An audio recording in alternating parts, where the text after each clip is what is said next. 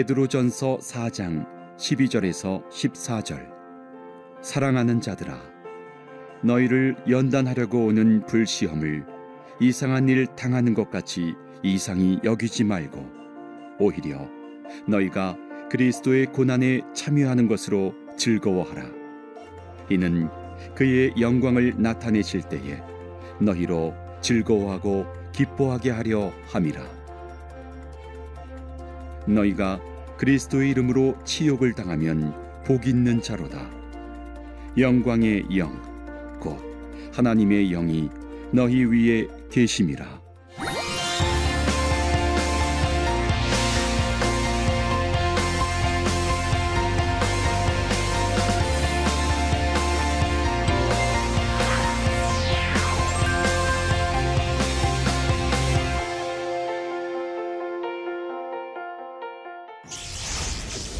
안녕하세요 여러분 반갑습니다.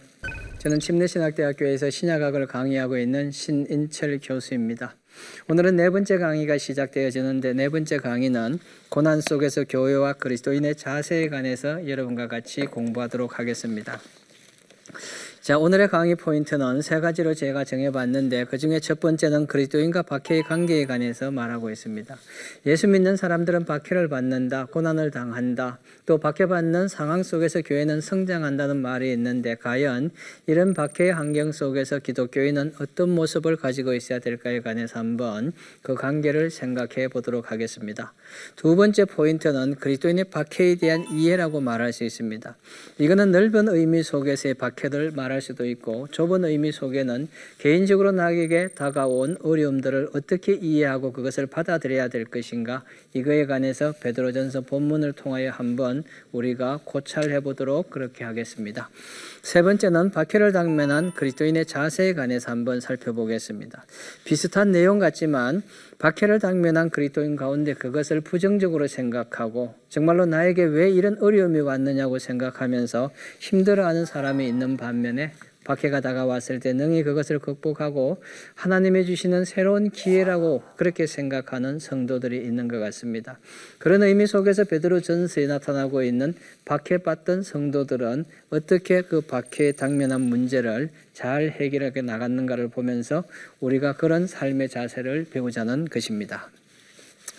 자, 고난 속에서 교회와 그리스도인의 자세에 관해서 설명하는 서론 부분입니다. 그리스도인은 박해를 어떻게 이겨낼 것인가? 이미 앞에서 말씀드린 것처럼 베드로 전서에는 그런 내용들이 기록되어 있기 때문에 우리가 공부하는 과정 속에서 베드로 전서 성도들이 어떻게 박해를 극복했는지를 살펴보도록 그렇게 하겠습니다. 박해를 이겨낸 그리스도인이 누리는 영광과 새 소망이라고 그렇게 말했습니다. 그리고 침례를 받고 새로운 신앙생활을 시작하면 고난이 동반된다는 내용도 이곳에 등장하고 있고요. 그 다음에 주님의 영광의 재림을 기다리며 인내하라고 그렇게 말합니다. 이 말은 박해가 다가왔을 때 현실 상황 속에서 그것을 능히 극복하고 이기기 위해서 필요한 것은 인내하는 것이고 인내하면 주님께서 그 모든 문제를 해결해 준다는 의미가 담겨져 있습니다.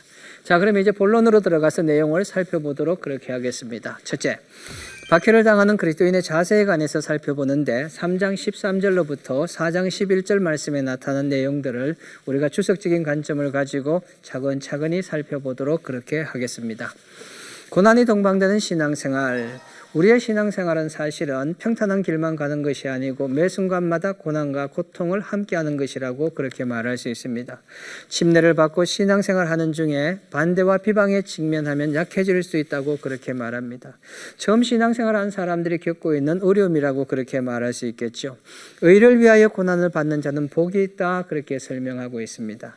여기서 의라고 이야기하는 것은 예수 그리스도를 믿는 과정을 통하여서 선한 사역을 하는 과정을 통하여서 고난 을 받는 자는 복이 있다고 그렇게 말하고 있습니다.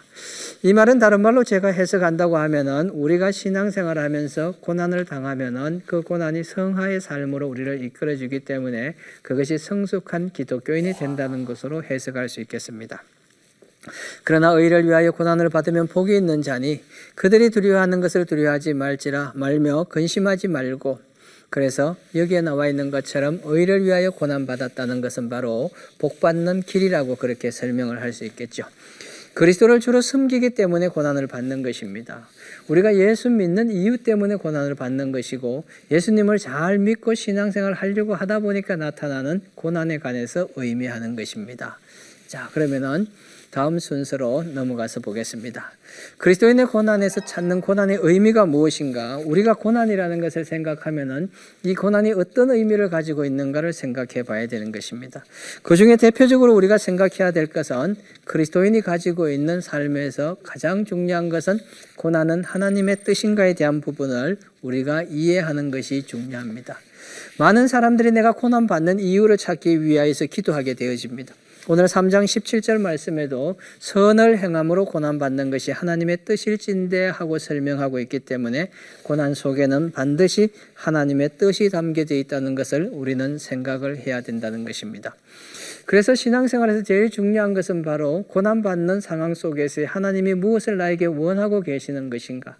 하나님이 원하는 그 방향 속에서 이 고난을 어떻게 해석하고 이해하고 나의 삶에 적용해 나갈 것인가에 대한 것들이 굉장히 중요한 현대 기독교인의 삶의 목표로 다가오는 것이라고도 말씀을 드릴 수 있을 것입니다.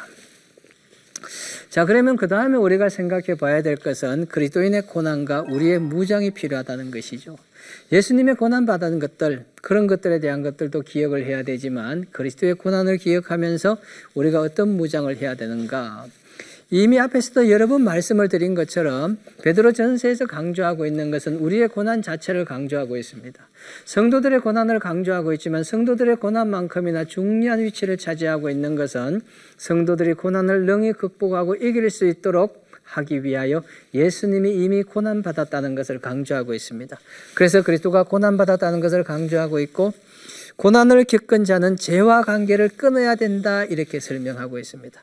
자, 여기에 나타나고 있는 죄와의 관계를 끊어야 된다는 부분에 관해서 우리가 두 가지로 생각해 볼 수 있는데 죄와 관계를 끊는다는 의미로 본다고 한다면 베드로 전서에 나타난 이 박해 자체가 상당히 큰 박해일 수도 있다고 생각하고 있지만 또 하나는 개인적으로 자기의 삶 속에 죄의 문제로 인하여 나타나고 있는 박해 부분이라고도 볼 수 있다고 말할 수 있겠죠. 이런 의미 속에서 방탕하지 말고 하나님이 원하시는 삶을 살아야 된다고 말하고 있습니다. 그러니까 베드로 전서에 나타나고 있는 박해 상황을 설명하면서 베드로 전서의 저자가 말하고 있는 것은 여러분 우리의 삶에서 방탕한 모습이나 잘못된 신앙생활에 대한 부분들을 벗어 던지는 것이 중요합니다. 그것을 벗어 던지는 것이 바로 그리스도의 고난을 이해하는 것이고 우리가 영적으로 무장하는 부분이라고 그렇게 강조를 해주고 있습니다. 그리스도께서 이미 육체의 고난을 받으셨으니 너희도 같은 마음으로 갑옷을 삼으라. 갑옷을 삼는다는 것은 방어적인 의미를 가지고 있고 보호한다는 의미를 가지고 있는 것이죠.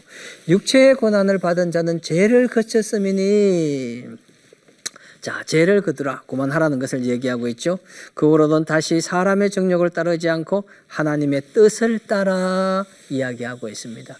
결국 그리스도의 고난을 우리가 극복하고 이기는 영적인 무장이라고 이야기하는 것은 바로 하나님의 뜻을 따라 살아가는 삶을 실천할 수 있을 때 나타난다고 그렇게 말할 수 있는 것이죠.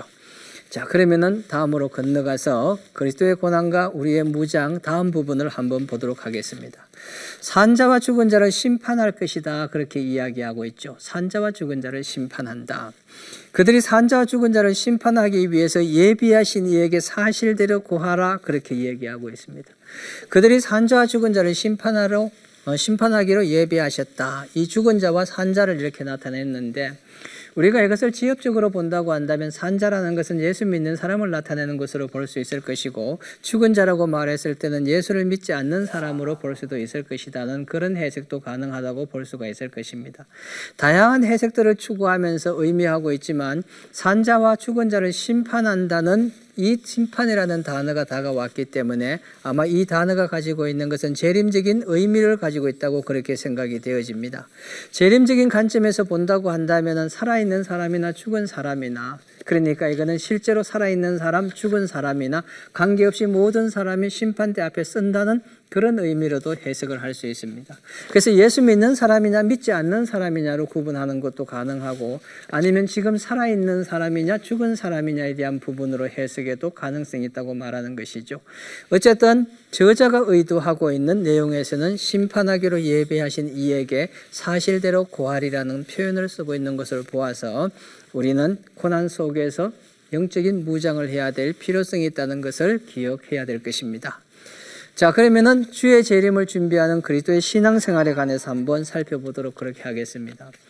베드로 전서에서는 박해에 대한 이야기도 상당히 많이 나오고 있지만 이 박해를 능히 극복하고 이기기 위해서 필요한 것은 현실 속에서 인내함으로 말미암아 그것을 능히 극복하는 겁니다. 그런데 우리가 인내한다는 이 단어가 가지고 있는 의미는 시간을 기다린다는 의미를 가지고 있기 때문에 이 시간을 기다린다는 의미가 가지고 있다는 것은 재림의 때가 다가온다는 것을 나타내는 표현으로 볼 수가 있을 것입니다. 그러면은 재림이 다가왔을 때 그리스도인과 교회는 어떤 자세를 가지고 있어야 될 것인가? 여기에는 몇 가지가 나타나 있습니다. 자, 거기에 보니까 종말론적 신앙으로 살아가야 된다고 그렇게 말하고 있습니다. 여러분, 종말론적 신앙으로 살아간다는 것은 매 순간 속에서 우리가 주님을 바라보면서 경건한 믿음을 가지고 산다는 것을 의미하겠죠. 마음을 정결하게 하라. 마음을 정결하게 한다는 것은 늘 주님과의 관계가 끊어지지 않는 내 마음속의 거룩함을 유지하는 것을 의미하고 있는 것이고요.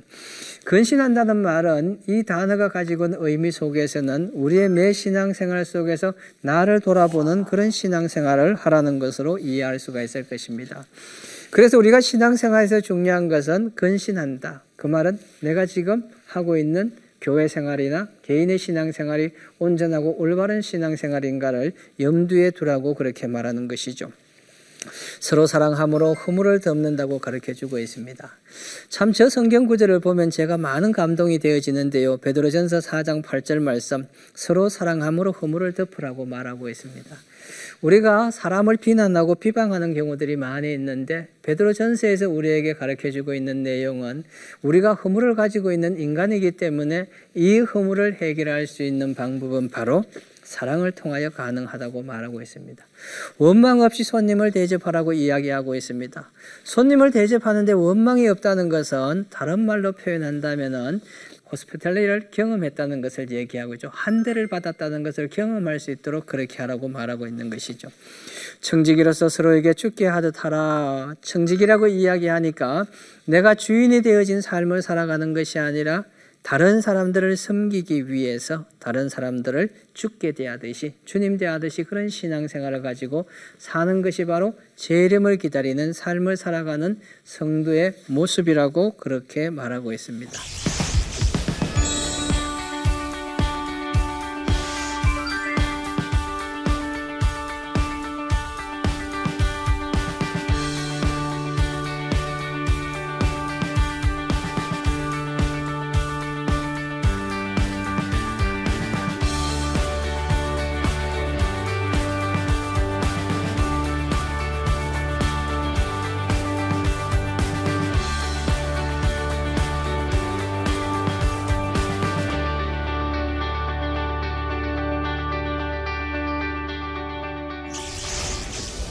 당면한 핍박에 대한 건면이라고 말해주고 있는데 당면한 핍박이라는 것은 이미 서론 시간에 여러분에게 말씀드린 것처럼 이 베드로 전서에는 두 번의 박해가 있었던 것이 아니겠는가 그렇게 말씀을 드렸습니다.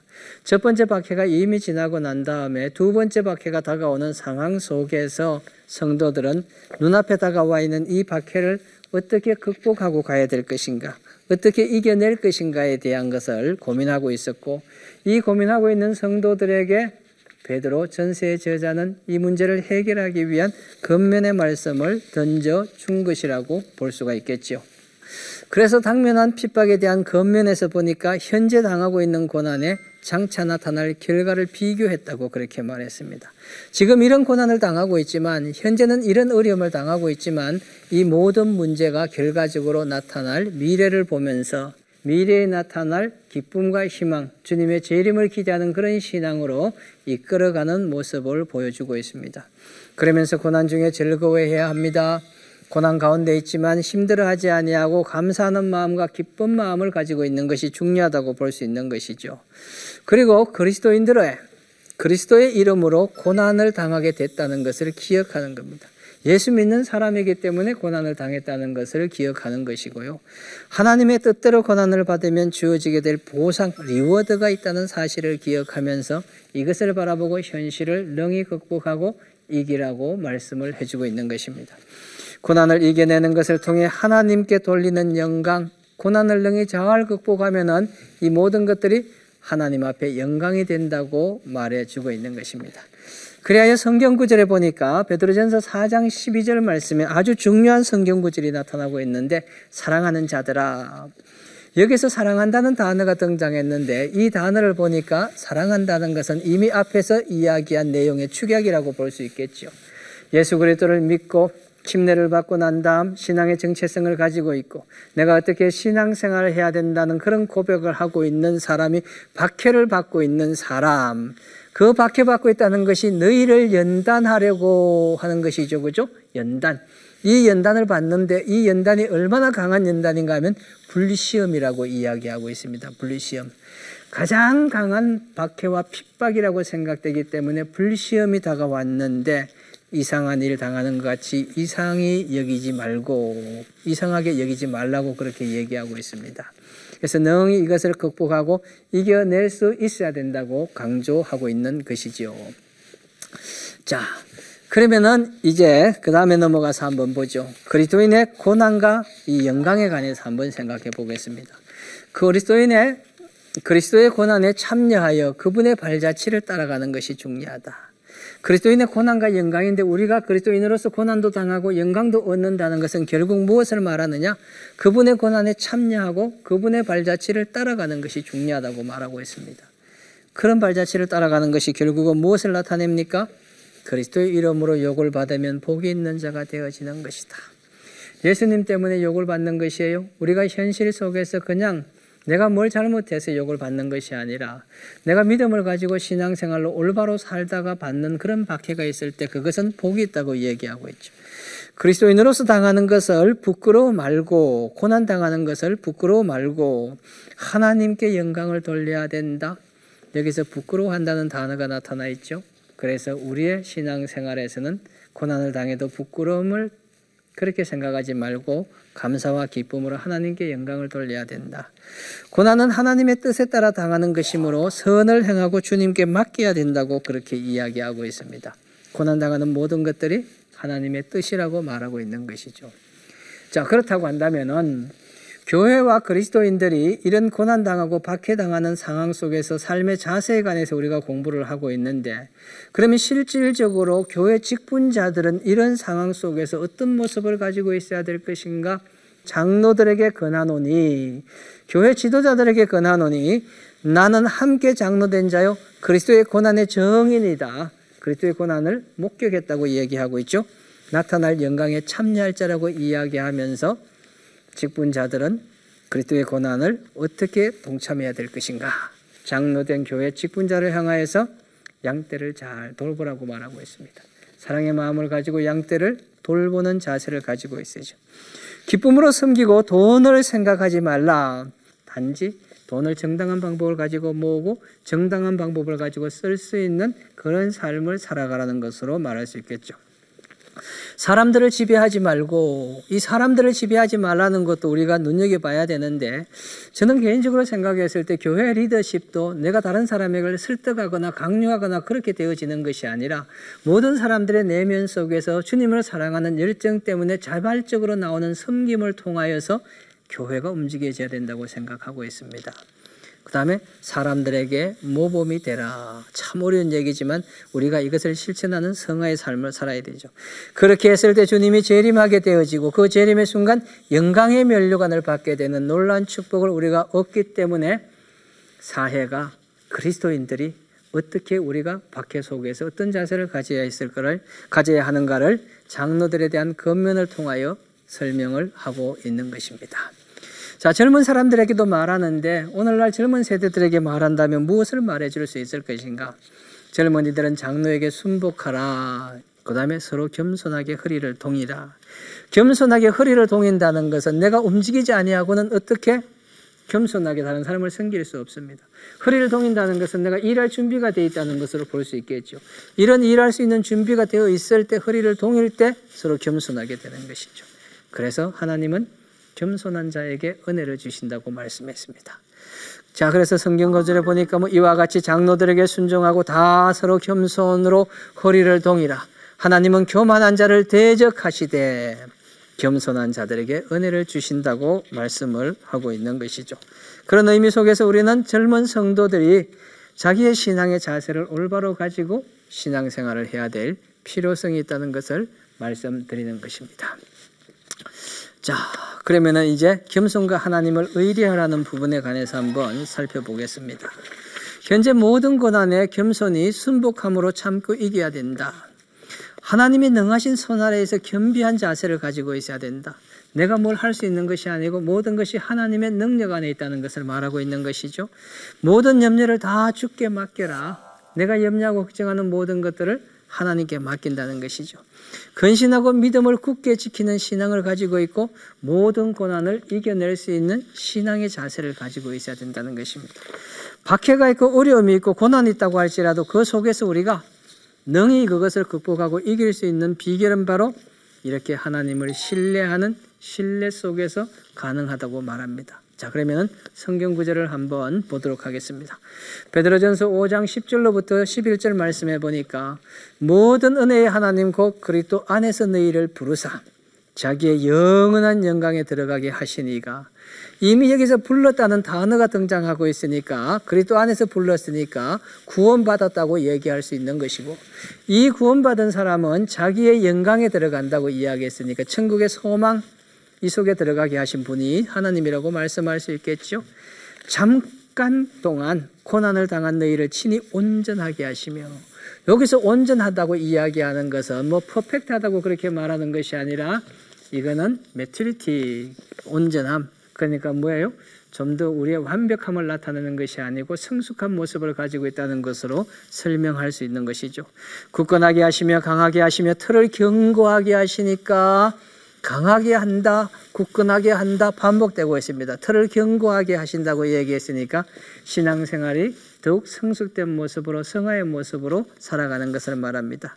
그리고 권능이 세세토록 그에게 있을지어다 하면서 이야기를 끝을 내고 있습니다. 그런 의미 속에서 기독교인은 정말로 하나님을 섬기는 믿음을 가지고 겸손하게 살아가는 것이 중요하다는 것을 보여주고 있습니다. 그리고 난 다음에 저희들이 오늘 공부한 내용에 관해서 우리의 삶에 무엇을 어떻게 적용해야 될 것인가 하는 부분을 한번 살펴보도록 하겠습니다. 자, 세 가지로 제가 적용점을 한번 생각해 봤는데, 첫째는 고난을 어떻게 즐겁게 받아들일 수 있는가. 이거는 뭐 고난을 즐기라고 하지만 쉽지 않은 부분입니다. 그러나 고난을 이미 앞서서 경험하셨던 예수님이 우리의 모범이 된다는 사실을 기억하면서 능히 그것을 이길 줄 믿습니다. 직분자는 어떤 자세를 가져야 하는가? 직분자는 겸비하는 자세, 겸손한 자세를 가지고 섬긴다는 모습을 가지고 있어야 되는 것입니다. 어른을 아이처럼 대하는 것이 아니라 어른을 어른처럼 대하는 것이고, 그 다음에 아이를 아이처럼 대하는 것이 아니라 아이도 어른처럼 대할 수 있는 것이 바로 기독교인의 섬김의 자세라고 말할 수 있겠죠. 사랑은 어떻게 허물을 덮을 수 있습니까?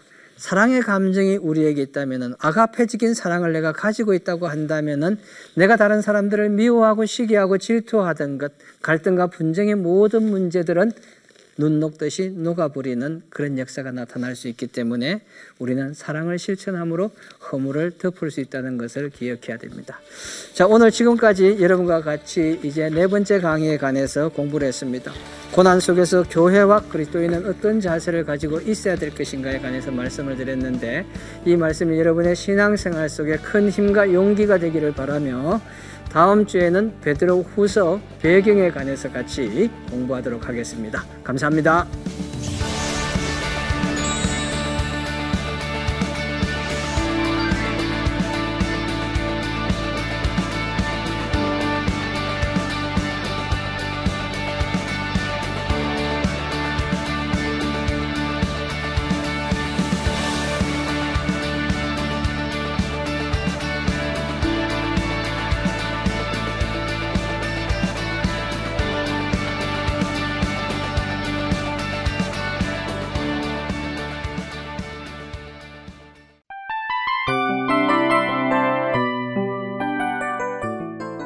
이 프로그램은 청취자 여러분의 소중한 후원으로 제작됩니다.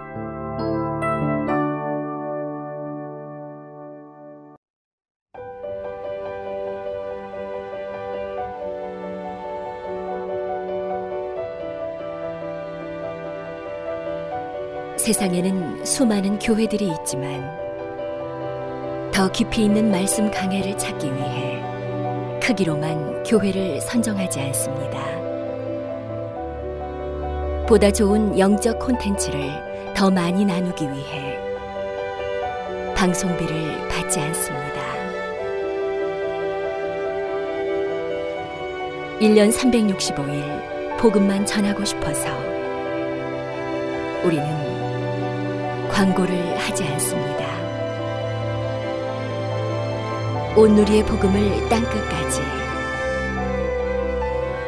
CGN TV와 함께 땅끝 선교사가 되주세요.